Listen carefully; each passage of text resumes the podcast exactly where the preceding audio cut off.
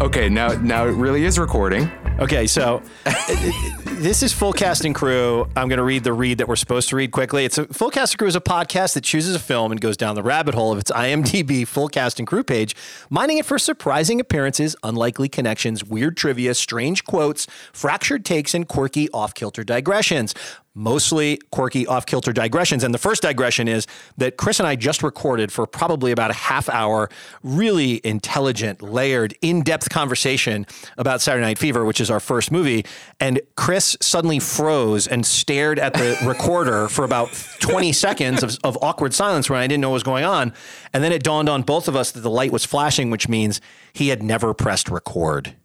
I'm glad in a way, Chris, because now I can self-edit in a way that I feel that I didn't have an opportunity to do before. We're both warmed up. So I'm going to give you a chance now to give your first ever take on Saturday Night Fever, which you had never seen in its entirety prior to watching it for this. So what were your thoughts? I thought it was a fantastic film. I was shocked at this, what I thought was just a bit of kitsch, what seemed to me like cashing in on the disco craze, that 5 minutes. This was actually a very raw, insightful, complicated, independent film about a marginalized community and somebody's striving to change their station. I thought the performances were great. I thought it was a great glimpse into a part of New York that is gone, but still has echoes in other communities today. Thought it was fantastic. Great. Well, I'm glad to hear you say that. I'd seen it a bunch of times, but I haven't seen it in a long time. And I was trying to think of another film that's regarded as sort of pop culturally is regarded just as the kitsch that I think we think of this movie. We think of the soundtrack and the Bee Gees and the white suit and the light up floor. And it is that, but it's also so dark. And I always forget that it's really dark and it's powerful and moving. And it has me totally in its grasp in the end, the final scene. It's kind of silly to sit here now and say that like, How Deep Is Your Love is a moving song to play over the final scene of the movie, but it really is. Yeah. It always surprises me how weird the movie is in a good way. Yeah. And what a mishmash of so many different things. It's not dissimilar in its own way to like Taxi Driver and other movies of the era that are kind of exploring these marginalized characters and giving them really a voice and sort of like warts and all, like in a way that you don't even really see movies today that try to do that. I mean, they pull no punches. It's funny to think that there was a time that very ethnically Italian part of New York was not a voice that you heard and that it was kind of a marginalized community. And I do remember reading about Martin Scorsese when he was starting out. There was a kind of rawness and something like people had not seen this side of New York and of life. And that comes through in this. You see this kind of rawness of somebody who is frustrated and whose only outlet is this kind of dancing. Right. And this one opportunity a week to show off his masculinity, his manhood. And you get that contrasted with his, the opening scene is him walking down looking great with the with the classic song, carrying paint. Yes. Back to his job at the hardware store. And that contrast between the two is fantastic. And that sort of stays throughout the whole movie. And he becomes such a complicated character. And in a funny way, it's weird that the movie, it avoids like the gotta dance sort of trope. Like he does gotta dance, but they don't really belabor that. And they don't make it cheesy ever. Yeah. Although it's a little cheesy, of course, like the concept of taking disco dancing as seriously as the movie takes it pretty seriously, aside from probably the one throwaway character that I wish they just spent a little more attention on is the DJ. In first place, the coolest, the Fred Astaire of Brooklyn, the boogie woogie man, the man that gave you coolness, hotness, and everything you wanted. They could have just spent 10 more minutes with whoever that actor was to be like, dude, okay, like you're at 13, let's turn it down to 9 and it'll be perfect. That's the one guy in the whole movie that's like in a different movie. He was hot, he was right on. I'm also attracted to, in the movie, the idea of being someone in this club, like that clearly when they walk in, there's so many great little throwaway moments. There's one moment about halfway through the movie when they're walking up the stairs to take their regular table. And Travolta does this amazing thing, which I rewound like twice. There's a guy coming down the stairs as he's getting ready to go up the stairs. And Travolta never breaks his stride. Uh-huh. And the guy just like gets out of the way. It's such a small but brilliant description of the self-importance that the faces have. Of course, we're going to our table unimpeded. You're not getting in our way. Yeah. We're the faces. the movie has a lot of funny, like small little moments like that. And then it has really broad and sort of caricature based moments too. That's why I say it's kind of a weird movie to watch in a way, is that it's, I always forget that it has the existential dread that it does. Yeah. You know, and it gets heavy, but not pretentious. So now we're on the Full Cast and Crew page. Yeah. So everybody knows who it stars. Everyone knows who it stars. Directed by John Badham. What did you think of the directing of the movie? I thought it was good. It didn't seem like it had a particular style. For me, it just read as raw and independent. So I liked it in that sense, but it did not seem particularly genius. What else is John... Well, we're looking at it right now. Hotel Transylvania 3? No, sorry, that's an ad. Well, let's see. Blue Thunder, War Games. He did War Games. Wow. Short Circuit, Stakeout, Bird on a Wire, The Hard Way. He made some good movies here. He made a lot of bad movies. There were some funny moments where, I'm super picky, so I was looking at some of the ADR moments that were off, like when Bobby was in conversation with Father Frank at the bar. Looking at Father Frank, like Bobby's not talking at all. Yeah. And then the dialogue is so bad. Like there's a lot of badly dubbed dialogue. But when I looked it up, you know, the movie was made for $3.5 million and it went on to make like $237 million. So it was, I don't know if that's a low budget movie in 1977. You know, probably not. I would think that's average. I mean, because I know this is a little bit of a reach. 10 years later, when Ishtar was made, that was like $55 million, and that was considered like a huge bloated epic. Okay, dear listener, Chris, as you'll learn, there's an Ishtar thing that's going on, are we doing Ishtar in this? That's on your list. I've never seen that. Absolutely. So okay, yeah. Yeah, Chris has a thing for Ishtar. Arguably the best satire of American Middle East policy ever put to film. Yeah, you can see where it's going. Arguably. Oh, wow. Did you know the backstory of the movie? Because that's an interesting one that I actually knew a little bit about. No, I had always heard that it was Sylvester Stallone wrote it, but maybe somebody lied. I don't know where you heard that. No, Nik Cohn, who's I think a British magazine writer in the 70s, wrote this very famous article for New York Magazine, I think it was.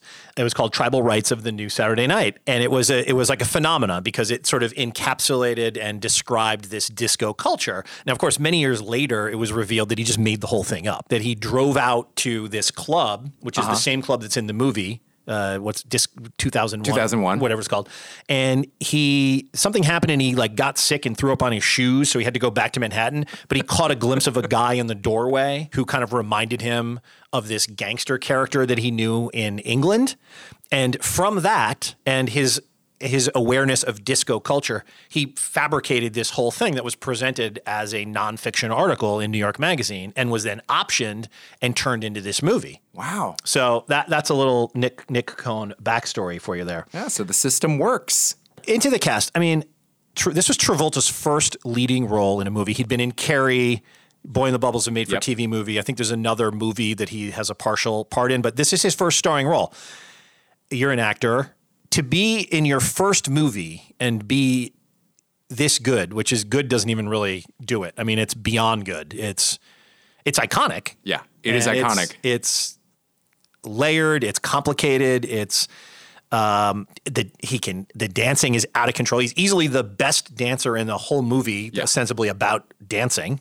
Like, and not in a fake Hollywood way, like we cut in some legs. Yeah. Like, he's clearly doing all the dancing and can move better than anyone else in the whole movie. Yeah. And he can do the acting. He can give layers to the Tony Manero character, which would be so easily turned into a one-note, you know, portrayal by almost anybody else who did it. Though, you know, not to take anything away from Travolta, I think a lot of that was in the way that the story was structured and scripted. I think he did capture a great job. And actually, I keep going back to the idea of thinking of it as an indie and thinking of them not realizing the kind of cultural impact that they were going to make, and that there were certain scenes that were, like you said, some of the things seemed kind of cheap and sort of clumsy. Yeah.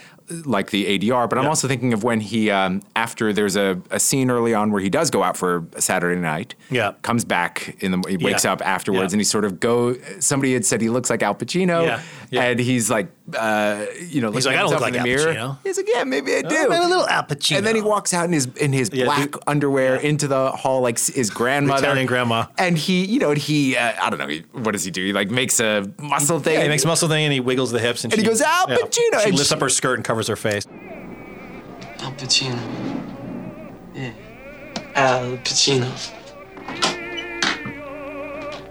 Al Pacino.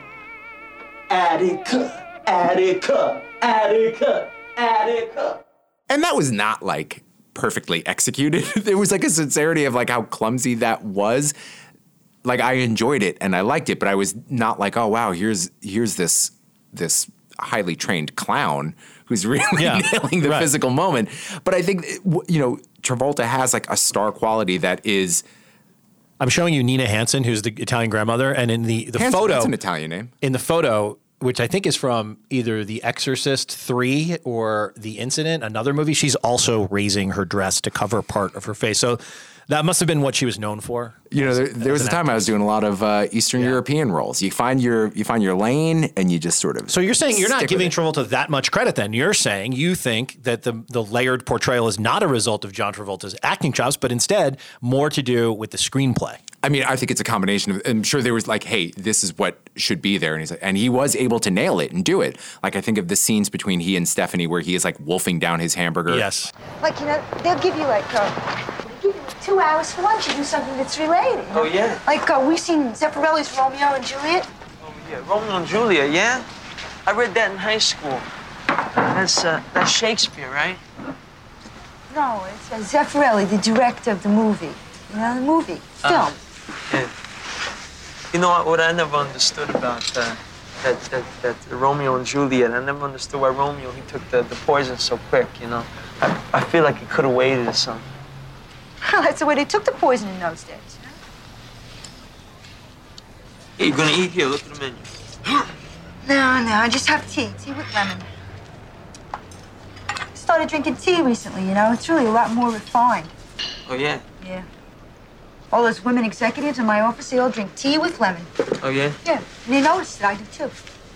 Yeah. I like coffee, I drink coffee. Yeah. His ability to clock where she is wrong and speaking down to him, but react or not react. He does a fantastic job with all of those things, but there is still something young and untrained about him. And like I said, that's something that... Yeah. He went on to become better. That's really all that I'm saying is that I think what made it was this was a fantastic project that met a young talent that was able to embody what this needed. Yeah. And it was such a perfect meeting of the two that I think it was it was the best for both. Do you think as an actor, is it hard to play dumb the way he does? Like in that scene where they're in the diner and he's eating the cheeseburger and she's trying to lord it over him and he's playing dumb. Like as an actor, he's playing dumb, but he's doing it really intelligently, if that makes sense. That strikes me as really hard to do. Like you can be dumb and just have the camera pointed at you and your dumbness will be transferred, but you can't do all the other stuff that Travolta has to do in this movie and not be intelligent. And you can't be, I don't think you can be that layer of an actor maybe unless you're really intelligent. And he's a little untrained. The whole movie's a little wild and a little loose and a little, 19, 23 years old, right? But there's a lot of subtlety in what he does. And there's a lot of like acting with expressions and not words. And there's a lot of just poignancy in what he does that I'm really impressed. I don't know how old he was when he made this movie. Yeah. He's supposed to be 19 in the movie. He was probably 23, 24. I can't imagine. He must have been older than that. This was also the era where people were cast a lot younger than they actually were. Karen Lynn Gorney as Stephanie. I didn't mean to take anything away from him because really... Yeah. I think what is, it's a question about what does acting really mean? Like he knew this character is reacting to that. He is excited to be with her and wants to impress her. And at the same time, he might be insulted, but doesn't want to, It's just him being conscious of all of those things. Yeah. You can see them as opposed to anything he's doing. You know what I mean? And that is a kind of intelligence. Absolutely. Right. And even somebody who might be a, in quotes, sort of dumb character, like dumb people think too, you know what I mean? Yeah. And he's not necessarily a dumb guy so much as unambitious, or and also very young. They talk a lot about like his lack of ambition. She's supposed to be a few years older than him. And who knows what he would be like in a couple of years, but he does have some cognizance of a future that he doesn't want. And he also has a code. Like he's somehow, you feel that he's a good guy, even though he does some horrible things in the movie.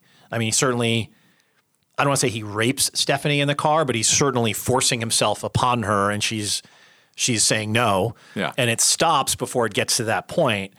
But he does that. His attitudes towards the other women in the movie are obviously dismissive. And it's, of course, it's hard to watch this now and not think about how, if the movie came out now, even though it's trying to sort of be anthropological in its examination of this subculture, it would probably get killed for the depictions of the things that it does. And for it doesn't pull any punches in terms of the language these guys use, and their attitudes are portrayed really straightforwardly and negatively. But like we were saying before, I think the women also have kind of an interesting subtlety to their portrayal, even as I wouldn't say they're the most developed characters in the movie, but Stephanie and Annette are given, I think, greater depth as characters than maybe you would think they would be. Absolutely. And I think Annette is really a tragic character. And I love Donna Pescow. Is that the name of the actor? Donna Pescow, yeah. You never watched Angie? You're too young for that. See, when I was a kid, she had a sitcom, Angie, with Robert Hayes no kidding. In like the 80s. What was the premise of that? Well, the premise was that she was Brooklyn. Angie. That I know. I don't really remember. I know that Robert Hayes... Let me just give you what I think the premise was from memory, and then you can see how wrong I am. I believe that she was a couple with Robert Hayes, and then there's a funny mother character who's played by somebody famous who I can't remember right now. And I think it was just about her life, her struggle. I don't remember. Bravo. I don't remember. No wonder that pitch got picked up. It'll probably be like, Angie was about... Angie Falco is a middle-class Italian-American who marries the wealthy Brad Benson, and she soon learns how to adjust to her new lifestyles the hard way. Fish out of water. Yeah. Full Cast and Crew is brought to you by Chuckler.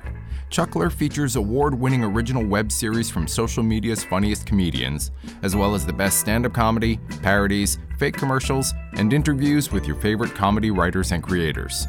Find us and like us on Facebook. Chuckler. Original comedy delivered daily. I'm always bothered by this when I watch this movie. Karen Lynn Gorney, who plays Stephanie, I think she's good, but I think Donna Pescow as Annette is better. I think Donna Pescow, to me, gives more believable layers to Annette, even though Stephanie is the main female character of the movie. But then that's what she's supposed to be, I guess. She's supposed to be someone who's full of shit, and so... you recognize that she's full of shit, and maybe that's kind of a thankless role in the way where Donna Pescow is coming from a place of total innocence, really. Yeah. Annette is totally innocent and just loves and worships Tony and doesn't really stop to think about how he's hurting her, but it's through her that we see how he's hurtful. Yeah. And he's actually kind of a dick, not only to her, but to Bobby. Like, you know, the heartbreaking thing, like, you said you were going to call me, Tony. You never called me. Like, he didn't call him. I mean, he didn't call him. So after borrowing his car to help her move in.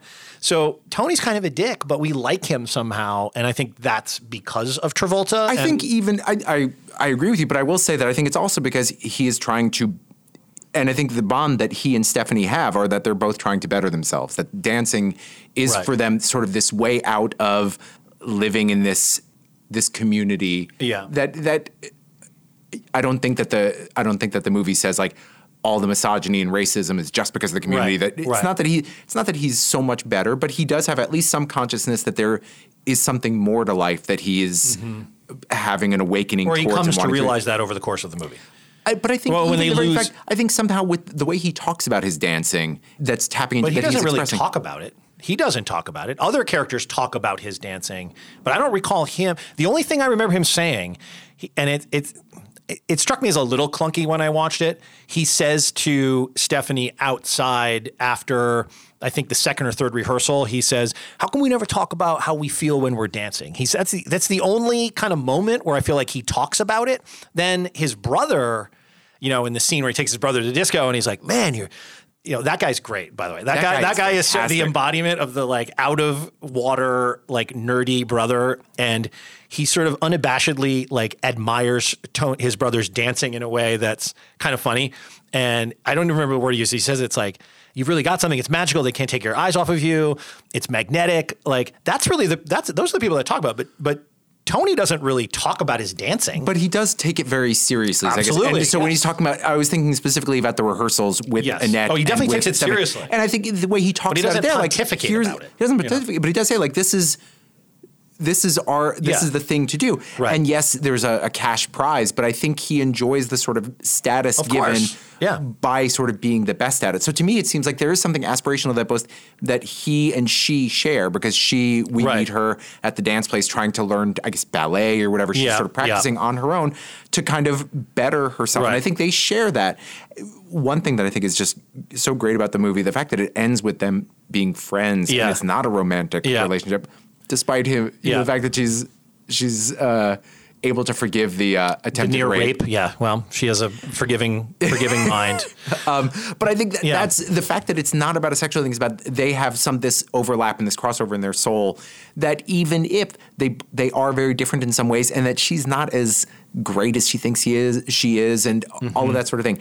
Whereas Annette and all the other faces are content to live the life that is sort of given to them. Yeah. I mean, they grouse about it in the beginning, but they will continue with the rituals and the rites and the rituals. And it seems like the thing that bonds Tony and Stephanie is a sort of consciousness of something else. I think what I like about it, which I think is just maybe a theme that I like in general. So I may be reading this into the movie, but I'm pretty sure this is present in the movie, is that the arc they go through is that by the time they get to the dance contest, Tony, not so much Stephanie, she still wants to win and is happy to accept the trophy, even though it's obvious to us, the viewer, that they didn't dance the best, that the Puerto Rican couple deserves to win first place and doesn't because of the inherent racism in the contest or whatever it is, right? But Tony, by that point, he's kind of over the status conferred unto him by the disco and by his dancing. At that point, his arc is like he realizes that the one place he has status is kind of full of shit. Yeah. And that's not where it's at for him either. And so that's when he really becomes unmoored and is as the most lost as a person in the movie, really from that section on until the end. Yeah. And I think that's interesting. Like, it doesn't glorify being someone in the nightclub or being someone in the world of celebrity in a way that you might think a movie from this era would, or a movie about that situation. It gets that right. It gets these. Have you ever been in a nightclub in the morning when the lights go on? Yeah. And it suddenly, you know, there are holes from stilettos in the banquettes. There are cigarette burns. There's cracked plastic cups. It's a place of hollowness and desperation. And the collective fantasy is over. Yeah. No, and so that's like an interesting, I mean, it sounds weird to be talking about Saturday Night Fever and talking that deeply about it, but that is always apparent to me when they lose/win the contest. I still think he could have maybe given the guy the $500 envelope and taken the $250 envelope for second place. Like, that still would have been useful to them. You didn't have to give all the money over, but that's just something. Yeah, when you're 19, you don't think that well. So we had both mentioned Joseph Calley. Oh, wait, is that sorry, Bobby? No, that was Joey. Sorry, that was Joey. Joey Paul Pape. It was Frank Jr. Sorry, Martin Shakar, who played Frank Jr., the defrocked priest. Frank, how come you left, really? It's not easy to explain, Anthony. A lot of things. One day you look at a crucifix, and all you see is a man dying on a cross. But that's only a backdrop to something else. Mama and Papa, their dreams of pious glory, they turn you into what they wish at a time. You can't defend yourself against their fantasies. All I ever really had any belief in was their image of me as a priest. So he was great. What else has he done? Well, Uptown Girls. Yeah, it's not. He is not Griffin Dunn. He looks a lot like him. No. But he is also not Alan Alda. He's a beefier Alan Alda. And I guess a beefier. Oh, what about Dunn. Fran Drescher? Hello. All of a sudden, that. Like, did you remember? I did not remember. I never remember she's in the movie. She's actually really funny in this. She's great. But I mean, she was great. Like, wow, what a thankless role. Yeah, but it's also like she's so funny and like she can't dance and she does that so convincingly. Yeah. That I don't know. It was brilliant. I just thought that was really such a funny thing that I forgot that she was in this movie. Oh, and also one of my favorite character actors, Robert Costanzo. Oh, is he the guy who's the paint store customer? I need some brushes. All right, how much paint are you planning to do?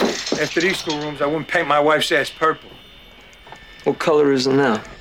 You want to know what color my wife's ass is? You brung it up. Actually, it ain't got no color. Just stripes, them stretch stripes. What about them brushes? That guy was in every movie. Director. I was about to say. Yeah, he's that guy. This was his heyday. Robert Costanzo. I bet you if you look at his page as an actor, I guarantee this guy's been working since the 60s and has hundreds of listings. In 279 actor credits. Okay, most recent, he's still doing it. He has 3 movies. Granted, he's playing Porn King in one of them. That's coming so out. So close, but you know, maybe that's like an art film. To me, this is what an actor is. This guy has been in every TV show and hundreds of movies since 1975. First role, amazing. Dog Day Afternoon, uncredited. New York City policeman. And then he goes, you know, into the golden age of like the hour-long network drama. Newhart Show, Rhoda, Beretta, Lou Grant, Joe and Valerie. Who can forget Fatso? Fatso. That's that movie with oh my God, Dom DeLuise. That's a great movie. Is it really? No, in my memory it is. Yeah, I think there's a lot of that probably, with Dom DeLuise. I wonder if it's good. It's probably not good. I don't know. Do you think it's about the existential struggle with weight and self-image, or do you think it's a movie about a fat guy cramming his face with foods and falling? Why not both? I'm sure the existential angst is very sub rosa. Did you notice that when Travolta in the beginning gets the slices of pizza and the pizza worker says, "Hey Tony, 2 or 3," that is Travolta's sister. Oh, really? Anne Travolta. Wow. Did you know that? I did not know that. I did not know that either, but I'm just learning that. I was so taken by the fact that he actually ate both slices at once. I guess that's a thing, because he just was out there for the Gotti premiere, which we should definitely watch when that comes out. You know how I feel about The Lineman. Has anyone seen The Lineman? Remember, I never sent you the trailer? No. Okay, we'll have to do a whole episode on The Lineman. That's a more recent Travolta movie that's worth discussion. Oh, because I was going to say, like, maybe with Battlefield Earth. It's Gotti. Even better than Battlefield Earth. What is The Lineman about? It's about a guy who works on power lines, but it's really about the existential dread that the lineman feels. Anyway, that's one of the cameos. His sister... And I think his mother is also in the movie, and I'm trying to see where she is, but I don't see her listed here. Helen Travolta was Lady in the Paint Store? Oh, she was? Yeah. Yeah, you're right. Lady in... Oh, so she must be the woman where he comes... The whole walking scene, which is the other thing...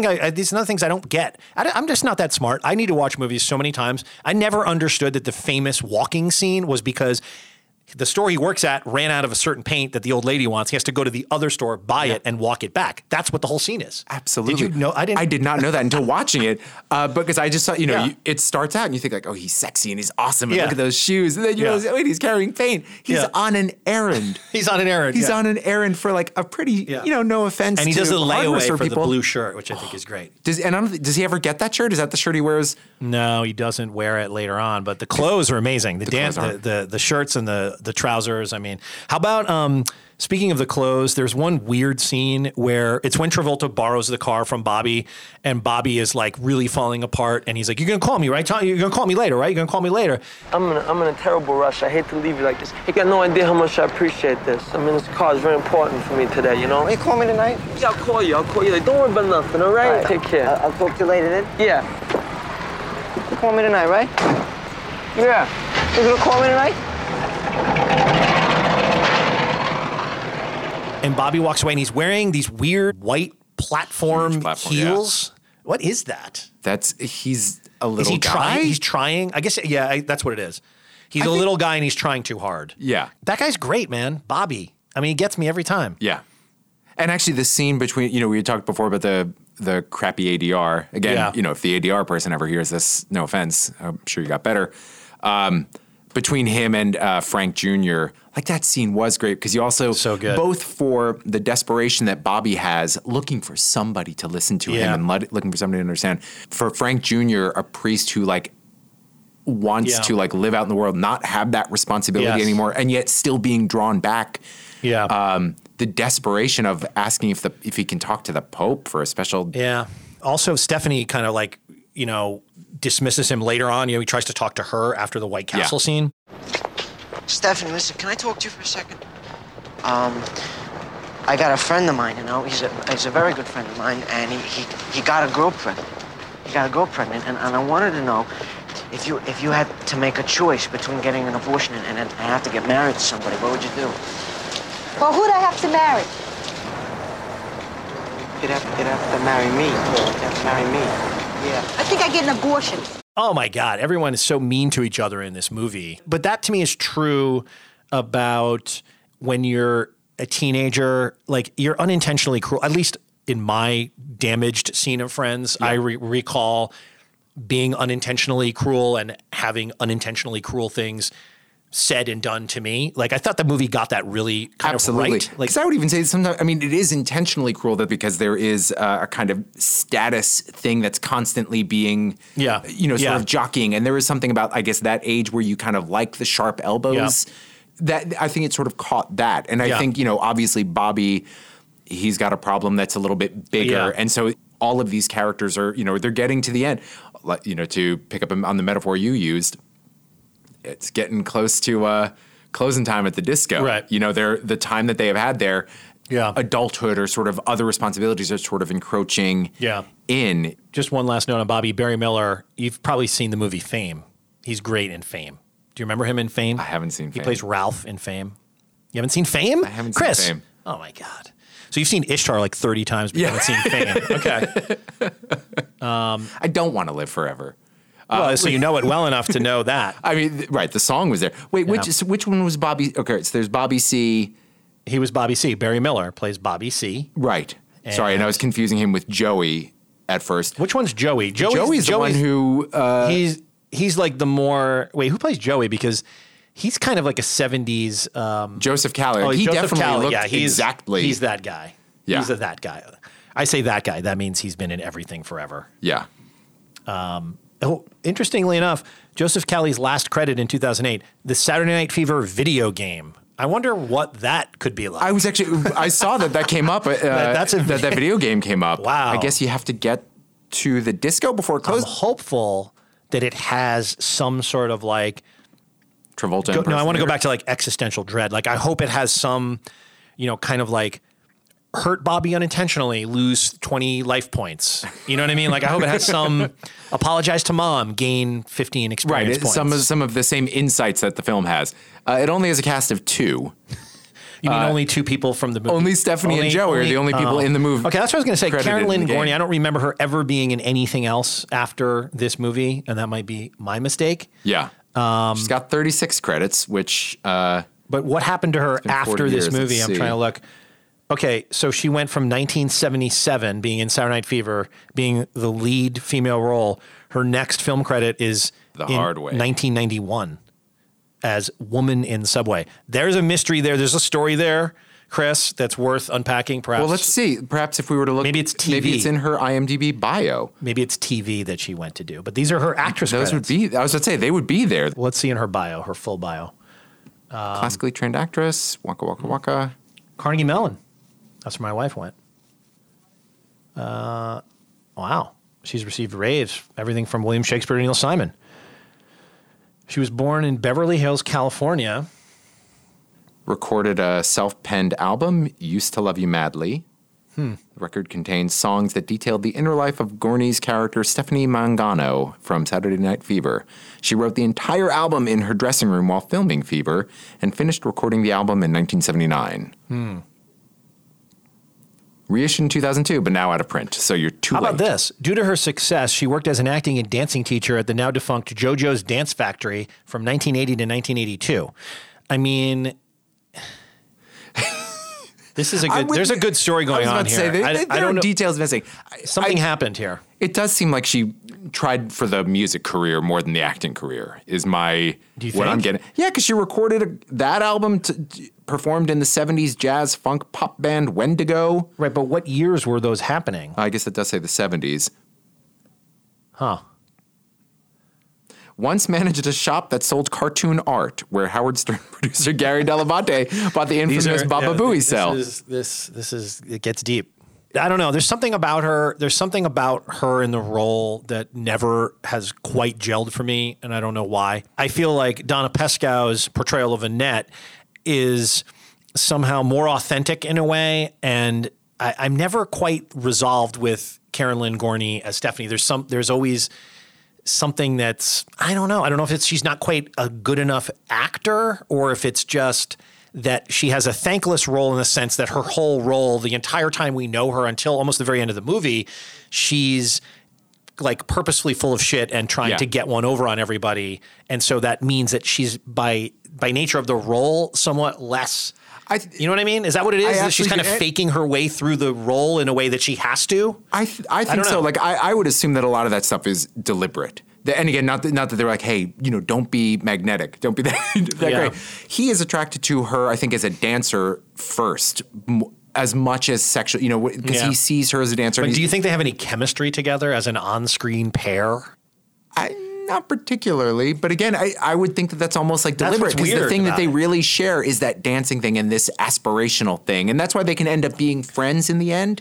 And I do think that everything you're saying about the magnetism. But it's not like they're going to be world-class dancers, although he certainly looks like he could be in the movie. Like, that's one thing I think is kind of funny at the end when it's all like, what are you going to do? I don't know. I don't have any ideas. It's like, dude, you're that good. Like, you can pretty much be a professional dancer. Like, you don't have to really think about what career you're going to jump into if you're that good. I was just thinking, like, there's got to be a paint story in Manhattan. There's nothing in her performance where you're ever like, wow, she's the most amazing female dancer at the disco. I do think that the arc of the characters is compelling, and I think it's really moving at the end. And I kind of like the way that's shot at the very end, like from above when they're in the window. Like, it's so 70s, and it's so I don't know. I feel the emotions, you know, that are going on when they shoot that scene there. It looks really good. They're good together in that. But it's almost like – Only when they become real to each other and she drops that thing and he kind of drops his thing, do you really have some moments of connection between them? And I guess that's the point. And that's what I thought about it being deliberate. Like he sees what he thinks is a great dancer and sort of assumes a lot onto her and reads a lot into her. And I do think that the movie unpacks that there's, again, you know, everybody's complicated in their own way, but she doesn't have some of the things that he read into it, but they still do have, but they are both still people trying to better themselves. Yeah. Whereas with Annette, there's the tragedy of somebody who has this depth of feeling, but is also in a culture or a social structure that doesn't allow it to come out in ways. And actually it makes her very vulnerable to be being taken advantage of. Yeah. This is one thing I always wonder about movies like this. When you have Travolta and you have the other faces, right? You have the three other guys or the four other guys with Travolta in the movie. Like, Travolta's so obviously the center of attention, and rightfully so, and that's the way the screenplay is, and that's what's supposed to happen, and he's the star stepping out of the movie, so of course he's that. Would the movie be better if all those guys were better, or can you not have all those guys be as good as he is because then it doesn't work that he's the leader of the guys? I think sort of like that. Then it becomes like an ensemble. Like when you're putting together a movie. Like, I'm sure it's not like we don't want the best guys, but then you'd have something like Diner. But do you actually think that you say that where they're like, oh, this guy's too, like, he's too good. Like, your eye's going to go to him when he's in a scene with Travolta, and we need Travolta to be the focus, right? I doubt that. Do people think like that? I mean, I don't think so. That's what I always wonder. But I mean, because those guys aren't quite as good. Not quite. They're not anywhere near as good as actors as Travolta is in the movie. I mean, but they all went on to have careers. You know, they all survived and stuff like that, had some kind of career. And I'm sure some of that, the director's like, look, where the focus is on Tony. Yeah. You know what I mean? And not that they're saying. Yeah, when they're like, he's taking over again. Dial down being interesting. Yeah. I don't think it's so much that. No, I know what you're saying. I wonder if they think that when you're casting a movie. You know what I mean? Like, Like if Mickey Rourke was one of those guys, would it not work? Because in this time frame, Mickey Rourke is so fascinating on screen that you're like, whoa, that guy's really interesting. Or would it make the movie better because those kind of throwaway ancillary characters in the faces suddenly have something equally as interesting but different than Travolta's arc? Because we don't know anything about those guys, what they do for a living, what their struggles are, except for Bobby. Mm-hmm. You know, got his girlfriend pregnant, can't handle it, and is falling apart, but also kind of falling apart for really unspecified reasons throughout the whole movie, other than he got his girlfriend pregnant, which is presented as something he has to kill himself over or take a reckless risk over. Though I think the implication to me the whole time is that these guys are almost undifferentiated, that they are like living in the community and that it's the community that it's not just that he got the girlfriend pregnant, it's that he got her pregnant because he sort of didn't know what else to do and now he has to marry her because there are these rules. I think that's the stuff that crushes everybody and, everybody becomes kind of twisted by it. Full Cast and Crew is brought to you by Behemoth from Monkey Brain Comics. Behemoth is the Dirty Dozen meets The Fly with little Spider-Man thrown in. Kids are turning into monsters, and the government steps in to keep things quiet. Some are never heard from again, but others are forced on suicide missions on behalf of a world that hates them, as part of Project Behemoth. Find it on monkeybraincomics.com or Comixology today. Okay, last thing I want to talk about before we go. We have to talk about the music. Oh, I didn't notice. Hey, this is Matt the engineer. So apparently Chris and Jason did not get the memo from the lawyer stating that we can't use music from this movie in the podcast. So that's why you're hearing this. I do suggest that you check out the soundtrack for this movie, though, because it is a clinic in harmonization and orchestration. All right, here are the guys. It strikes me as weird, too, in a way, and I know it's disco. Yeah. But it's always strange to me. It's one of those examples where in a way you would never think like, okay, we're making a movie about Italian-American culture in Bay Ridge, Brooklyn. So the soundtrack is definitely going to be by three British, like Australian transplant disco artists. Like if I was putting the movie together back then, I would probably go for like Tavares or something, who you see the records of Tavares a lot in the movie. Like, were the Bee Gees already I don't think they were the biggest thing in music at the time or even the biggest thing in disco at the time. I think this made them big. Even though they'd been around for a lot of years, I know they had a different iteration.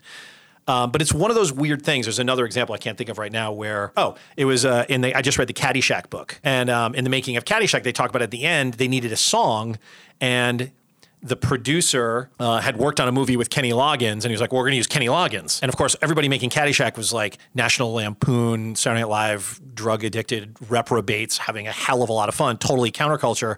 And the idea that Kenny Loggins would be doing the theme song was like anathema to all these guys. But you can't think of Caddyshack without thinking of I Am All Right Now. Hey, Matt the engineer again. So same lawyer deal with us not being able to use the music from the movie in the podcast. So that's why you're hearing this again. And I wonder, like when you hear this soundtrack now, is it sort of a similarly weird juxtaposition that totally works? Because my God, it totally works. The songs, their songs are the songs of the movie. I completely agree. I hadn't thought of it that way, though. To me, disco and that culture represented in the same way that Manhattan did, represented such an aspirational sort of otherworldly, otherworldly thing so that was sort of like removed location-based from music in a way. You're not like I'm listening to the sounds of New York or the sounds of no, because they want out. They want out of Bay Ridge. They want out of the kind of life that they know. Yeah. So having the sort of ethereal quality to those high voices. It's also funny, and this is a great thing about any kind of cultural thing, how luck and chance and circumstance will sort of bring things together that will sometimes work very well. Like they could have gotten the financing for this movie because like we want to do a disco tie-in, something about that, you know what I mean, for sort of some venal purpose, and yet they were able to find this really touching and strong story. Well, I think that the backstory is like Robert Stigwood, who's the producer of the movie. It's an RSO production, which you might, from my childhood, I always remember seeing that on record labels, RSO, Robert Stigwood Organization. He was a legendary impresario. I believe he represented the Bee Gees prior to this, and that's probably why they're in the movie, because he was sort of the progenitor of packaging, you know, in terms of like, oh, here's this movie and I represent all these different pieces of talent and I'm going to make a movie starring all of them. And that's, I think, how they ended up in the movie. And then the soundtrack to this day is still the second biggest selling soundtrack of all time. Do you know what the first one is? Titanic? No, that's a good guess. I don't think you're going to guess. Pulp Fiction? No, although that's probably on the top 10. The Bodyguard soundtrack is number one. Oh, really? I guess yes. That yeah. On the strength of one single. Yeah, but I was about to say, I can't name any other song. I can't name any other songs on it either. But the Saturday Night Fever soundtrack is still number two. The other thing I want to say about Travolta, the three movies that Travolta made in this era are kind of amazing. I mean, Saturday Night Fever. Yeah. Then he makes a forgettable movie, regrettably, which is also another Robert Stigwood. He probably owed Stigwood another movie. Yeah. So he made a movie. Well, first of all, he made Grease. Okay, Saturday Night Fever, then Grease. Then a movie called Moment by Moment, which is the forgettable one, which stars him and Lily Tomlin. I've never seen it, but I was reading about it. It sounds weird. Then he makes Urban Cowboy. Wow. So Saturday Night Fever, Grease, Urban Cowboy as a trilogy.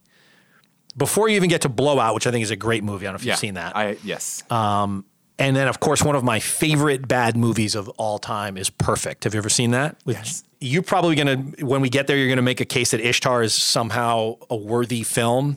I could probably make a case also that Perfect goes hand in hand with Saturday Night Fever, although I don't believe that the story holds up. There's no stakes, as I recall. I was about to say, it seems to me like, hey, we had this formula of this anthropological New York magazine. Like, let's where do else can we thing. Do it? Yeah, instead aerobics. Of discos, we'll do it about aerobics. The world of aerobics, and it's just not as it's not as exciting because I don't think you can have sex in the disco or in the car. Yeah, you can't do that in the during the aerobics class. You know, I'm just looking at Travolta's page here, and it's so he's had the weirdest career. You really go from Blowout, which you probably say is the last good movie he made in the 80s, in 1981, all the way through the famed reinvention through Pulp Fiction in 1994, and then a movie that I will watch all the way through every time it's on, Get Shorty. He's so good in that. It's such a great movie. But that 13-year hiatus, it's not like he was... No, I mean, there's movies. I'm just not reading them out. No, I know. He's working all the time. I was just going to say... But he, I don't know why he makes these bad choices. I saw that he famously passed on American Gigolo and Officer and a Gentleman, both of which went to Richard Gere. Yeah.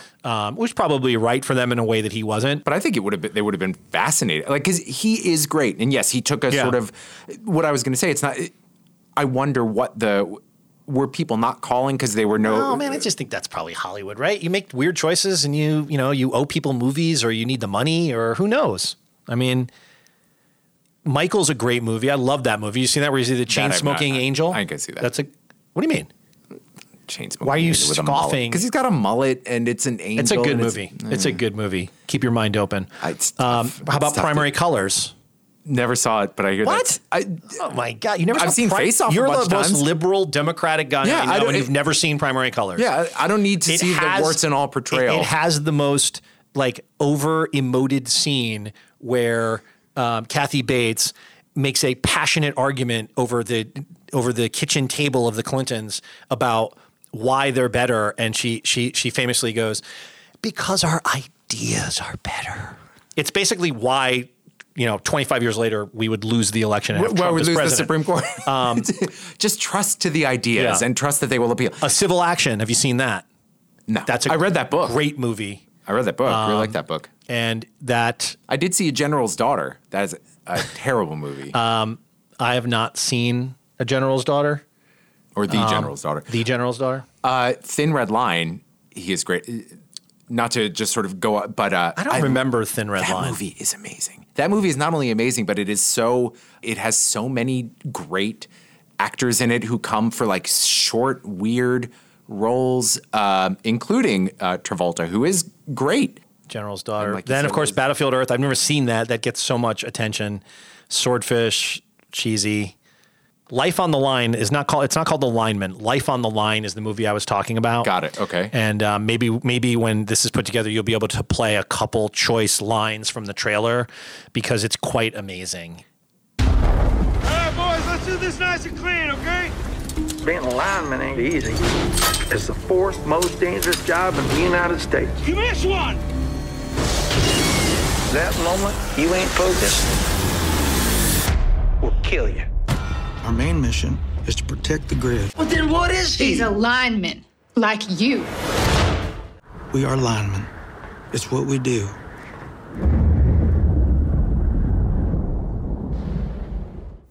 When was this? I'm looking for it on the... This was 2015. Life on the Line. Let me just read you the synopsis because it's a pretty good one. A crew of men who do the high wire work of fixing the electrical grid are hit by a sudden deadly storm. Man, that's tough. I mean, you want to talk about stakes. The lights could go out. Okay. Those are the stakes we're talking about here. And basically Kate Bosworth plays Travolta's daughter, I believe. And like, I should hope so. He's been an absentee dad because of his devotion to the line, to life on the line. And then she falls in love with who's the last person he would want her to fall in love with? Another lineman. Okay. So what could go wrong? Sharon Stone is in it. Talk about Hollywood. I mean, and Stuart Stone. I wonder if he's related to Sharon Stone. Sure, you got to hire Stuart if you're hiring Sharon. You know that. I was hoping. Life on the Line, I highly recommend everyone watch that. I highly recommend everybody checking out the trailer. Devote 2 hours of your life to that. You will not. I will say the poster does look intense. It's the greatest bad trailer of all time. I'm going to state that unequivocally. Life on the Line and Gotti, that could make for a great double feature. Is Gotti out? That's out. Oh, yeah. Came and went. That's the thing I was saying where he went back to the pizza place and ate the slices of pizza. And I never noticed that he ate the two on top of each other. I guess that's like a famous thing that I'm probably the last person in the world to be like, oh, look, he's eating two slices. I just saw the movie yesterday, so. For the first time, yeah. But I guess he went back and he ate the two slices, and that was the big viral moment in the Gotti premiere. Got it. Viral moment, which I never caught, that virus.